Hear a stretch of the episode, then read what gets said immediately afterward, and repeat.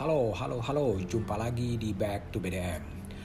Rentetan tindak kekerasan di Papua sepanjang tahun 2021 begitu memprihatinkan. Kekerasan terus saja terjadi di bumi Papua. Padahal Pekan Olahraga Nasional untuk pertama kalinya akan dilangsungkan di Papua pada 2 Oktober hingga 15 Oktober 2021. Senin lalu terdengar kabar kelompok kriminal bersenjata membakar puskesmas, pasar, sekolah, dan kantor Bank Papua di distrik Kiwirok, Kabupaten Pegunungan Bintang, Papua. Serangan itu mengakibatkan seorang tenaga kesehatan bernama Gabrielia Meliani meninggal dan empat lainnya luka-luka. Pekan sebelumnya, empat anggota TNI gugur saat KKB menyerang pos Ramil Kisor di distrik Aifat Selatan, Kabupaten Maibrat, Papua Barat. Pada awal April lalu, KKB menembak mati dua guru dan membakar sekolah di Kabupaten Puncak. Kepala Badan Intelijen Negara Daerah Brigjen I Gusti Putudani Nugraha juga gugur ditembak teroris KKB di tengah perjalanan menuju Dampet, Distrik Boga, Kabupaten Puncak.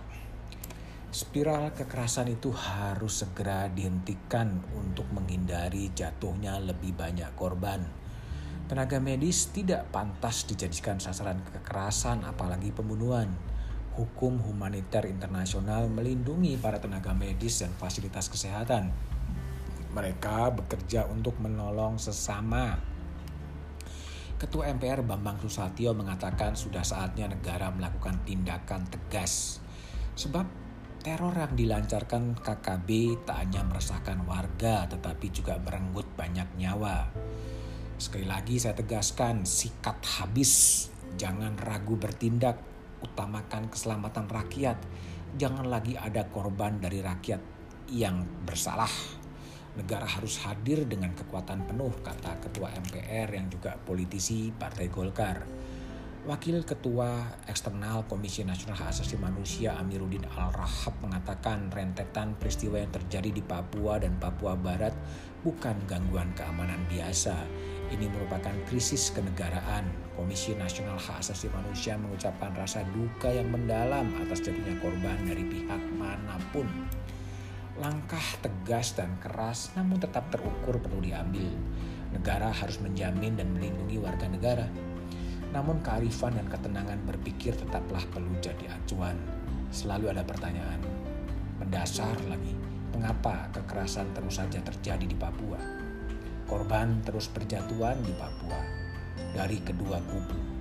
Akan masalah inilah yang harus terus dicari Lingkaran dendam dan kekerasan ini tak akan pernah bisa dihentikan tanpa ada pendekatan khusus yang melibatkan tokoh adat, gereja, ataupun pemerintah daerah.